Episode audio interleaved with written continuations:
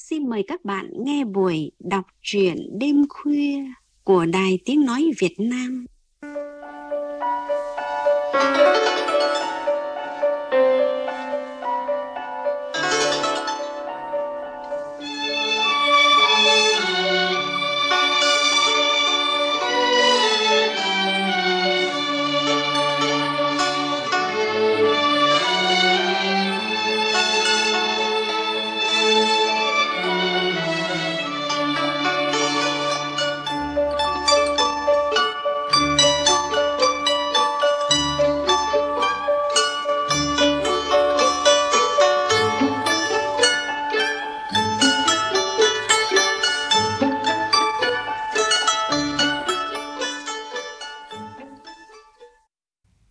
Các bạn thân mến, Đại tá nhà văn Nguyễn Hồng Thái, hiện là Giám đốc Tổng biên tập Nhà xuất bản Công an Nhân dân, là người trong ngành công an có điều kiện đi nhiều, tiếp xúc với nhiều vụ án, nhiều số phận, mảnh đời. Nên nhà văn Nguyễn Hồng Thái gần như đã dành trọn tình cảm tâm huyết cho đề tài an ninh tổ quốc và bình yên cuộc sống. Các tác phẩm của anh lấp lánh hơi thở đời sống, ấm áp tình người. Trong chương trình đọc truyện đêm khuya hôm nay, giọng đọc Vân Anh sẽ chuyển đến các bạn chuyện ngắn Chị ấy bỏ làng đi, rút trong tập truyện Đối mặt của nhà văn Nguyễn Hồng Thái, được nhận giải thưởng cây bút vàng năm 2000. Mời các bạn cùng nghe.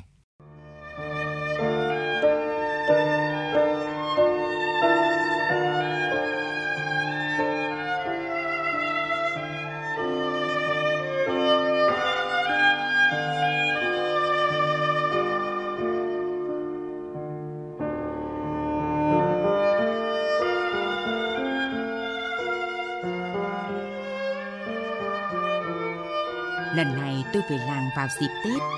Đã thành lệ mẹ đun gấp siêu nước. Mấy đứa bạn cùng lứa đang dở việc Vất đấy cho vợ chạy sang tôi cùng uống chè thái. Thấy tôi về đứa nào cũng sướng phải sang ngay. Tôi pha chè, nâng chén, nhấp từng tí một. Chúng cũng làm theo nhấp nhé chép miệng Chứ không dám uống ực như uống rượu quê. Sau một lúc nịnh tôi mua được thứ chè hào hạng nước ngọt ở đầu môi, thơm đến vào trong ruột. Khói thuốc Hà Nội mỏng tang, tàn trắng, bong tơ mịn. Thằng Bôn nhìn tôi trịnh trọng. Này, ông biết chuyện này chưa? Con mẹ Nga ngủ lang với thằng Túc đấy, bụng lùm lùm đến nơi rồi. Thằng Cường cười hí hí, hấp cạn một chén trà, đặt cạch xuống bàn một cái rõ to, ý chừng im lặng, tạo cái giọng lè nhẹ. Có khi phải 6 tháng rồi ấy. Giáo viên mà quần âu áo thụng kiều cha đạo là phải xem xét đấy. Sướng nhất là cái thằng Túc. Thằng Tấn, thằng gù lưng vì bệnh khớp cạnh nhà tôi. Em có thấy gì đâu, hôm qua em gặp chị ấy ở chợ sàn, em đi sát lại nhìn mà chẳng thấy gì cả. Còn lại mình tôi, tôi miên man trong ý nghĩ lạ lùng. Chị Nga hơn tôi tới 10 tuổi, giáo viên trường cấp 2 của xã. Chồng chị anh Sáu trước học ở Liên Xô, sau về dạy một trường đại học ngoài Hà Nội. Những dịp anh Sáu về hè, chị Nga cũng nghỉ dạy.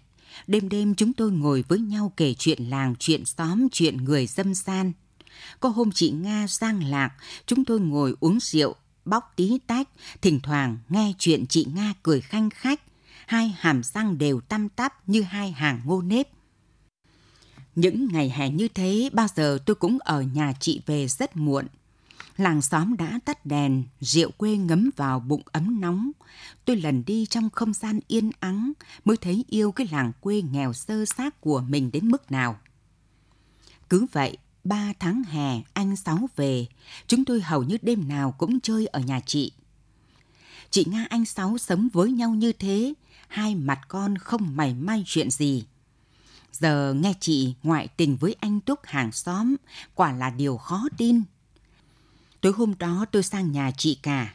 Chị cả là chị gái của anh Sáu có đứa con tên là Lan, một thùa nhờ tôi phụ đạo cho môn toán thi vào trường sư phạm. Biết tôi thân anh Sáu, chị cả coi tôi như em trai. Lúc chú lúc cậu rất thân tình. Lúc tôi bước vào nhà chị, chị hỏi ngay với cái giọng giật từng tiếng một. Thế thằng Sáu có về với chú không? Em tưởng anh ấy về hôm chợ phiên 25 rồi. Em có đến trường rủ anh ấy cùng về tàu nhưng mà không gặp. Chị cả có vui hơn một chút. Về làm gì nữa chú?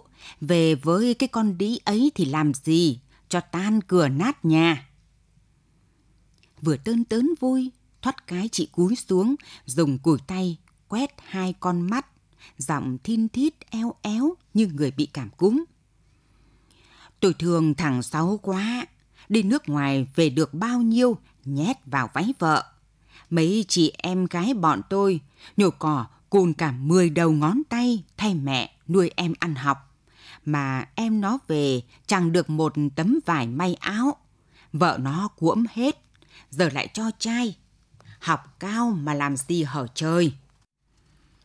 Tôi hoang mang thật sự, tưởng chị cả đã khô nước mắt vì khóc thương chồng chết bom hồi chống Pháp. Ngờ đâu chị còn dành, khóc căm cái thằng em ngu ngốc dạy đại học. Thế tôi ngơ ngác im lặng, chị gọi con gái. Lan ơi, con ra đây, nói cho chú Hồng biết kẻo chú lại nghĩ mẹ là điêu thuyền ác khẩu. Cái Lan xa nó béo và đẹp hơn trước nhiều. Nó hiện là giáo viên dạy cùng trường với chị Nga, nó kể. Hôm buổi trưa cháu ra tìm cái ngọc để cho nó mấy bắp ngô. Cửa nhà mợ đóng kín khóa trong, cháu gọi mãi, mợ không ra mở cửa. Lúc mợ chạy xa, cháu thấy đầu tóc mợ rối tung lên, cái ngọc lại không có nhà, cháu đã nghi rồi. Vào nhà một lúc, cháu để lại mấy bắp ngô cho Ngọc rồi về. Mợ cứ giữ cháu lại để mợ đi gọi cái Ngọc. Cháu tức quá nên bỏ về. Đi một quãng ngoảnh lại, cháu thấy tay Túc đi từ hướng sau nhà mợ đi ra. Hắn mặc quần dài, sắn móng lợn, áo may ô, nhìn cháu cứ lấm la lấm lét. Chị cả ngắt lời con. Đáng nhẽ mày phải nhảy vào buồng xem cửa có đóng hay là mở. Nếu mở thì mày phải chạy ra vườn sau. Nếu đóng thì mày chui xuống gầm giường, lôi cái thằng sở khanh ấy ra cho tao. Thế mới hết đường chối cãi. Đây chú thấy không? Chị ngoảnh sang tôi. Hắn giữ con Lan ở lại để cho thằng mất dạy ấy chạy. Nghe con Lan kể, tức máu tôi chạy lên nhà nó làm toáng lên. Thế là con ấy chạy ra kéo tôi vào nhà, vừa khóc vừa van xin tôi bớt nóng. Nó không ngủ với người ta thì thôi, làm gì nó phải phan xin tôi, đúng là da mồm. Tôi buồn bã ra về, lòng chịu nặng. Chẳng nhẽ chị Nga, chị của một đàn em chúng tôi thật như vậy sao? Mùng 4 Tết anh Sáu về. Anh chị xuống chúc Tết mẹ tôi ngay chiều hôm đó. Anh chị cười nói nhiều. Khuôn mặt chị sáng ngời, chị nhìn vào mắt tôi. Tôi cảm nhận được ở ánh mắt ấy sự thanh thản mà tôi thường gặp ở những đêm hè nhâm nhi rượu quê, cả hội chờ trăng muộn. Anh Sáu cầm chén rượu, chị Nga đỡ một tay vào chén rượu của chồng cùng cụm chén với tôi. Tôi uống ực hết chén rượu, nghe dâm gian trong lồng ngực đập vội. Anh Sáu uống gần cạn chén, trao phần còn lại cho vợ. Chị Nga nhìn anh đắm đuối rồi chị nhìn sang tôi. Chúc anh em nhà chú làm nên sự nghiệp, anh đi nước ngoài chót lọt. Chú chờ anh về lấy quà mừng đám cưới của chú nhé. Tôi và anh Sáu cười vang nhà. Mẹ tôi tùm tìm bê mâm cỗ lên. Anh chị từ chối để sang chúc Tết nhà chị cả. Tôi hồi hộp thay cho anh chị. Lát sau tôi nhìn qua cửa sổ thấy anh chị đã quay về. Chị lướt qua cửa sổ nhà tôi rất vội. Nhìn anh chị đi bên nhau thật hạnh phúc. Nếu họ không quay lại nhìn vào nhà tôi, thì tôi không thể biết rằng trong một khoảnh khắc tôi thấy đôi mắt chị mở to, nhưng hình như khuôn mặt lại đầy nước mắt. Chẳng bồ lúc chị ở nhà tôi đi xa. Trên đường tiễn anh Sáu ra ga hàng cỏ, tôi được anh giải thích cho những gì đã xảy ra. Anh bảo, vừa rồi mình phải chạy thủ tục đi Ba Lan, sát Tết mới xong. Chạy cuống cả đít, thế là đành ở lại Hà Nội. Thật là có lỗi với người mẹ đã khuất, lỗi với Nga. Mình về quê, tuy niềm vui đến với Nga hơi muộn, nhưng là niềm vui có thật. Nga của mình không bao giờ như thế. Cậu đừng tin. Nói riêng Hồng biết thôi, những giây phút âu yếm cuồng nhiệt và đam mê trong tình cảm vợ chồng càng thấy Nga là người vợ tuyệt vời. Nếu không có sự thủy chung thương yêu, làm sao chúng mình có những giây phút như thế? Giờ ra đi thương Nga đến phát khóc đi được ông ạ. Hồng có uy tín với chị cả. Những dịp về quê cậu khuyên xài chị ấy giúp mình. Hôm bọn mình xuống chúc Tết, chị cả cứ trùng chẳng nói kháy những câu ác nghiệt, khiến Nga đau đớn quá. Phận làm em đành nén chịu. Có lẽ do chồng mất lâu, chị cả ở vậy nuôi con bị sơ cứng trong tình cảm, nên chị mình trở nên người hay đanh nghiến, đặt điều. Tôi nói với anh Sáu, anh đi xa sớm ít hiểu về người làng ta. Mẹ con chị cả là người trong nhà vui cho chị Nga ngoại tình. Nhiều người cứ thế mà tin. Họ hy vọng anh về ít ra cũng mắng mỏ, làm ngơ với chị ấy. Mọi động tĩnh của anh đều được bao con mắt người làng nhìn vào để khẳng định ai là người thấy trước. Để làm gì nào? Để đi nói chuyện thôi. Thế mà anh chị vẫn ngang nhiên, anh không mảy may đếm xỉa gì tới lời tố cáo của họ. Như thế khác gì là anh chọc tức chị cả. Lẽ ra anh phải cảm ơn chị cả, nhờ chị cả từ nay thay anh chăm sóc phần hồn chị Nga. Như thế là êm tất. Anh bỏ ngoài tai, nghĩa là anh thách thức. Người làng, nhất là chị cả, sẽ không buông tha cho anh đâu. Sáu trầm ngâm, giá rời, nắm tay tôi, lùi lũi bước ra tàu liên vận.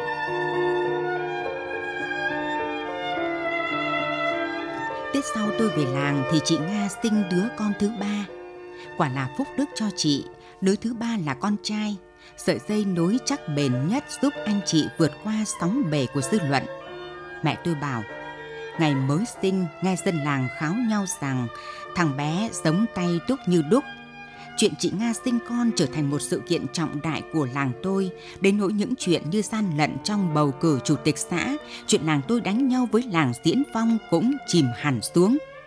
Bất giác tôi thầm nghĩ, thằng bé như là vị cứu tinh cho ông chủ tịch lậu phiếu.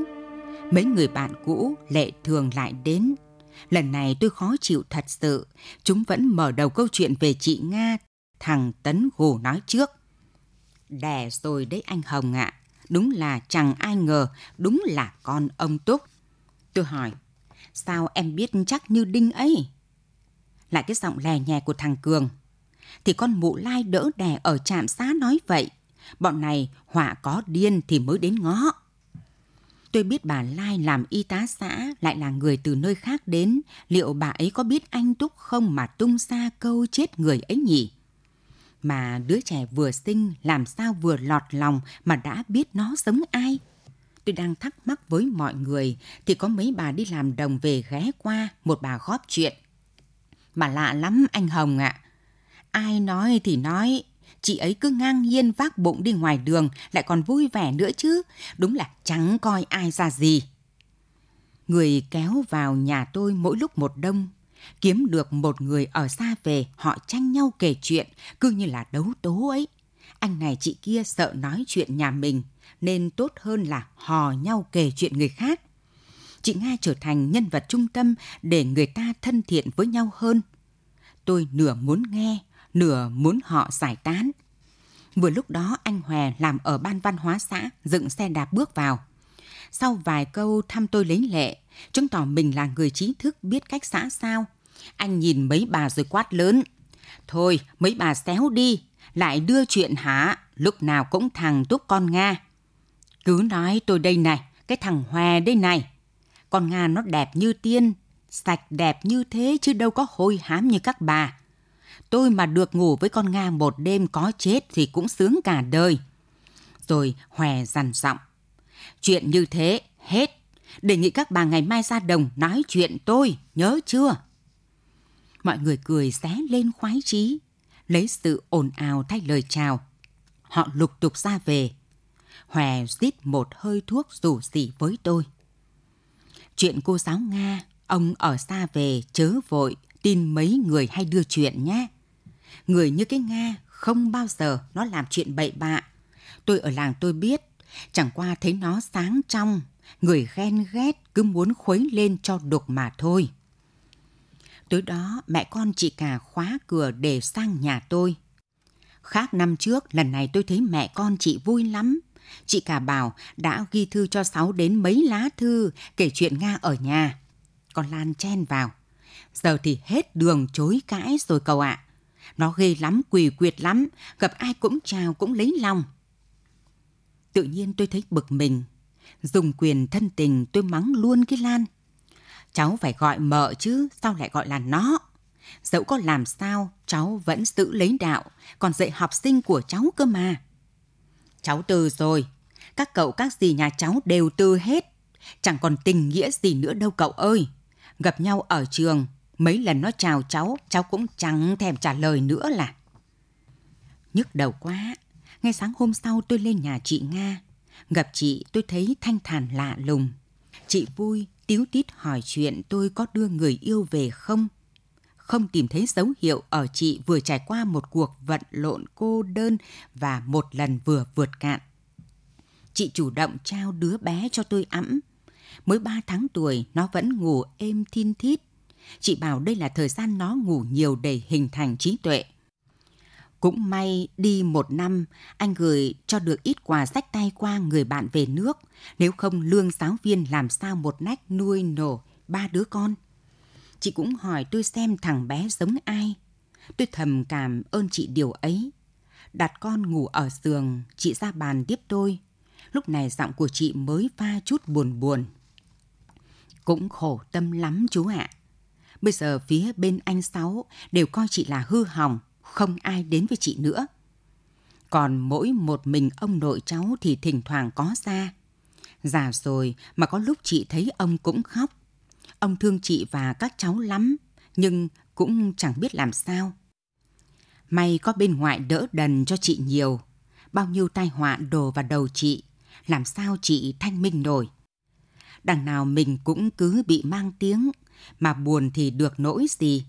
Chị phải bỏ ngoài tai để cái thai không bị ảnh hưởng, miễn anh và các chú biết là được rồi.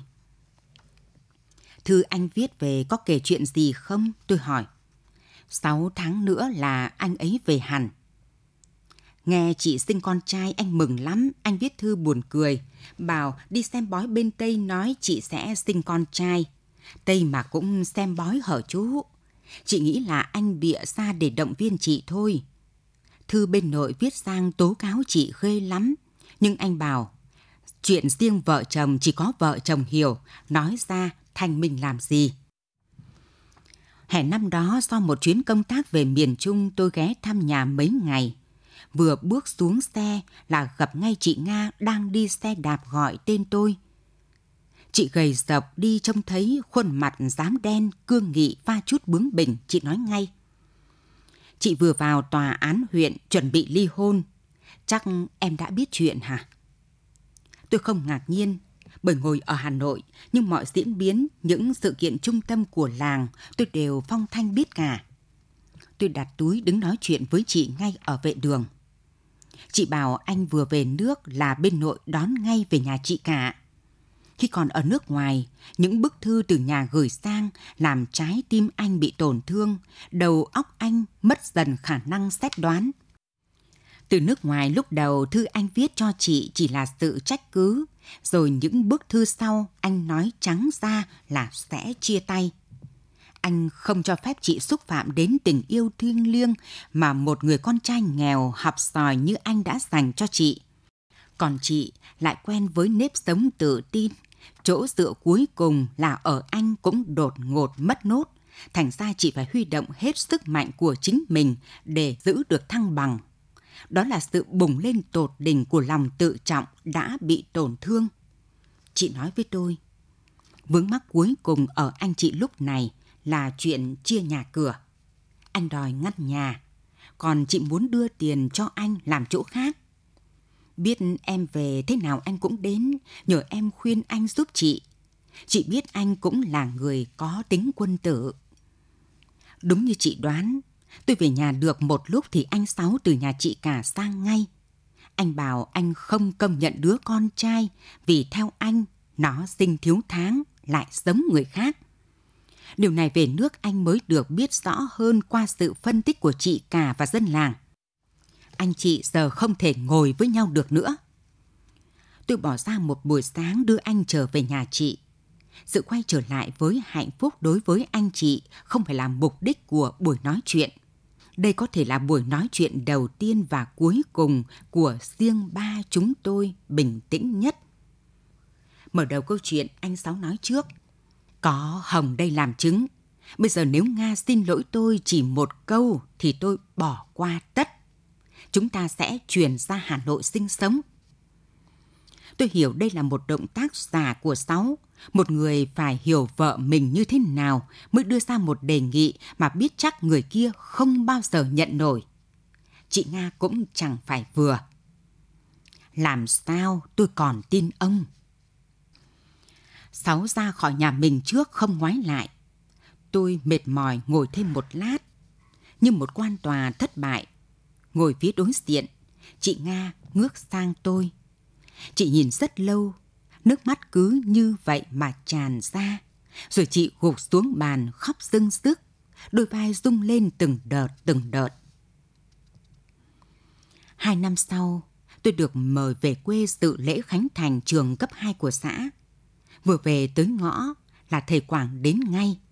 Thầy Quảng là hiệu trưởng trường cấp 2 xã tôi, người dạy văn cho tôi suốt những năm tôi học ở trường làng. Thầy thông báo cho tôi một tin bất ngờ. Chị Nga mang ba con bỏ nhà đi mất tích đã mấy tháng nay. Không ai biết chị đi đâu và bao giờ. Chỉ biết khi bố đẻ chị không thấy các cháu vào, ông ra tìm thì thấy cửa nhà đã khóa, nền giếng khô sang. Ông phá cửa vào nhà thấy lạnh tanh. Nga để lại mấy chữ trên bàn viết nắn nót. Vĩnh biệt thầy, con không thể trở về được nữa. Xin thầy mẹ tha tội cho con. Ông cứ đứng yên như vậy mà khóc. Thầy Quảng nói giọng pha chút ân hận, buồn buồn về những điều thầy suy nghĩ từ lâu lắm. Thầy không tin cô giáo Nga của thầy có chuyện như dân làng đồn đại. Nhưng để bảo vệ nhân viên của mình như thế nào thì thầy không biết bắt đầu từ điều gì. Thậm chí cũng như tôi, có lúc thầy thoáng chút nghi ngờ, nhưng để cắt nghĩa cho tới tận cùng thì quả là thầy bất lực. Trước khi Nga bỏ nhà ra đi, Nga bị một học sinh lớp 6 xúc phạm ngay trong giờ lên lớp. Cậu bé không thuộc bài bị Nga chê trách, nó phản công lại Nga bằng cách lợi dụng giờ chơi, vẽ lên bảng hai người đang ôm nhau và chú thích bên dưới là Túc Nga. Nga vào, sững người, lặng lẽ lau bảng. Chị không tra hỏi cả lớp mà tiếp tục sờ sàng. Giọng chị lạc đi. Cả lớp sợ sệt im phăng phắc. Nga cho lớp nghỉ sớm, báo với thầy Quảng rồi về. Nga nghỉ liền mấy hôm không đến trường. Lúc bố đẻ chị gặp thầy thông báo thì hội đồng giáo viên mới biết. Tôi lấy vợ, những đợt về làng thưa thớt hơn, nhưng mọi diễn biến của làng tôi đều được biết. Nhiều năm sau, ngày đầu bố mẹ chị lần lượt qua đời. Trước khi mất, ông bà vẫn thường xuyên chăm sóc căn nhà của chị. Tôi được nghe bạn bè nói lại, anh Sáu lâu lắm cũng không về. Biệt vô âm tín, một dòng thư cũng không có. Mấy người làng tôi đi nước ngoài về bảo hiện anh vẫn đang lưu lạc ở bên Tây, vẫn khắc khoải một mình mà chưa lấy ai. Tự nhiên tôi lại thấy xót xa, giận cả làng mình. Làng vô cớ đẩy hai con người mà một thời tôi đã yêu về phương trời nào không rõ. Họ mang đi theo cả kỷ niệm của tôi, những kỷ niệm nhỏ nhoi thôi và mỏng manh nữa. Nhưng đấy là trăm ngàn những sợi dây vô hình neo tôi lại ở bến làng. Bao nhiêu năm rồi, có ai ở làng tôi say dứt về chuyện này không?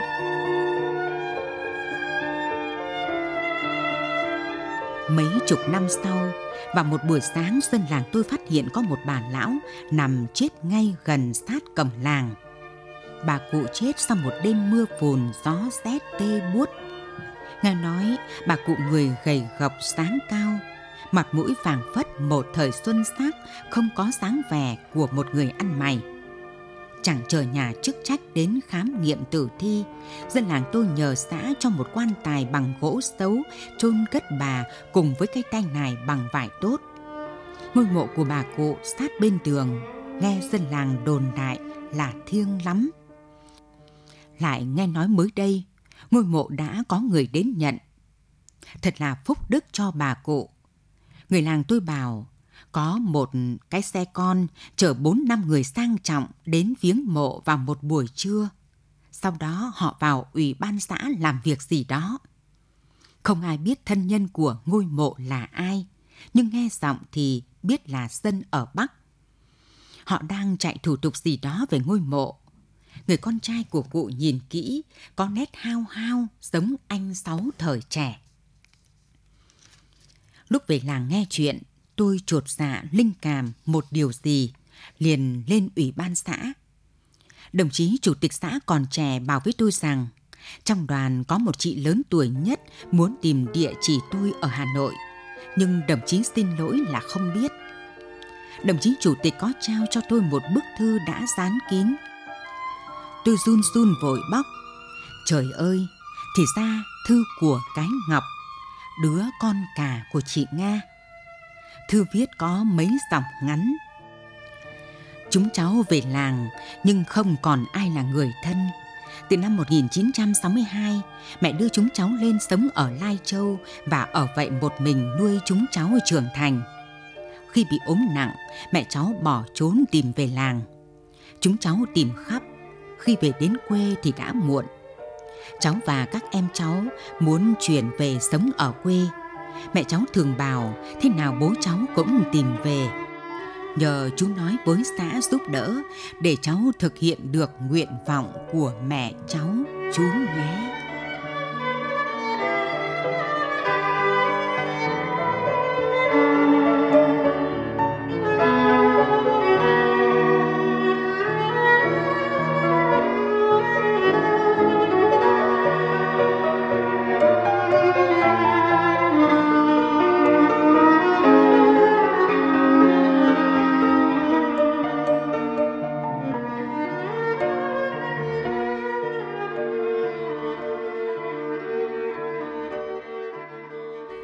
Vừa rồi là chuyện ngắn Chị ấy bỏ làng đi của nhà văn Nguyễn Hồng Thái.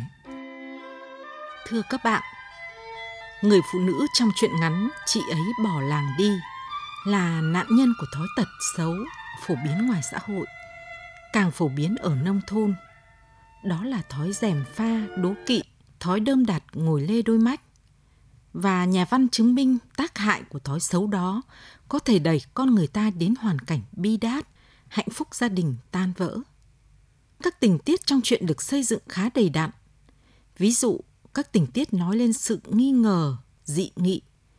Có lời của đứa cháu gái, thái độ của chị cả, lời bình luận của những người đàn ông, đàn bà trong làng, lời của thầy hiệu trưởng, hành động của những đứa học trò. Các chi tiết được đẩy lên giống như cốc nước bị đổ tràn ly, đưa đến hành động của nhân vật Nga phải rời bỏ làng quê. Hay các chi tiết khắc họa nhân vật Nga cho thấy sự hồn nhiên tươi trẻ, sự vô tư tự tin đàng hoàng mà chỉ người ngay thẳng vô tội mới có thể cư xử như thế. Chuyện đầy đặn trong chi tiết và cảm xúc khi xây dựng số phận con người trải dài một đời người gắn với khung cảnh miền quê rất đỗi cụ thể và thân thiết – chuyện có vĩ thanh khi người phụ nữ trở về chết trên mảnh đất quê hương. Rất tiếc, trong cuộc sống, không phải không có người biết rõ sự vô tội của những người bị hại, nhưng họ không đủ dũng cảm để bênh vực hoặc đã vô tình coi nhẹ mà cho qua, cho đó không phải là việc của mình. Chuyện làm người đọc, người nghe phải tự vấn. Giữa cuộc sống hiện đại vẫn còn đó những nỗi oan khuất, chớ trêu. Con người ta trở nên cô độc và tuyệt vọng khi không có sự thấu hiểu, sẻ chia. Tác giả không chê trách lên án ai, nhưng tự số phận nhân vật đã khiến tất cả chúng ta phải suy nghĩ. Người chồng vô tình đáng trách lắm sao? Thái độ của những người làng xóm thiếu bao dung và vô cảm lắm sao? Chuyện có sức mạnh thanh lọc tâm hồn mỗi chúng ta. Chương trình đọc truyện đêm khuya hôm nay xin dừng tại đây. Cảm ơn các bạn đã quan tâm theo dõi. Xin kính chào tạm biệt.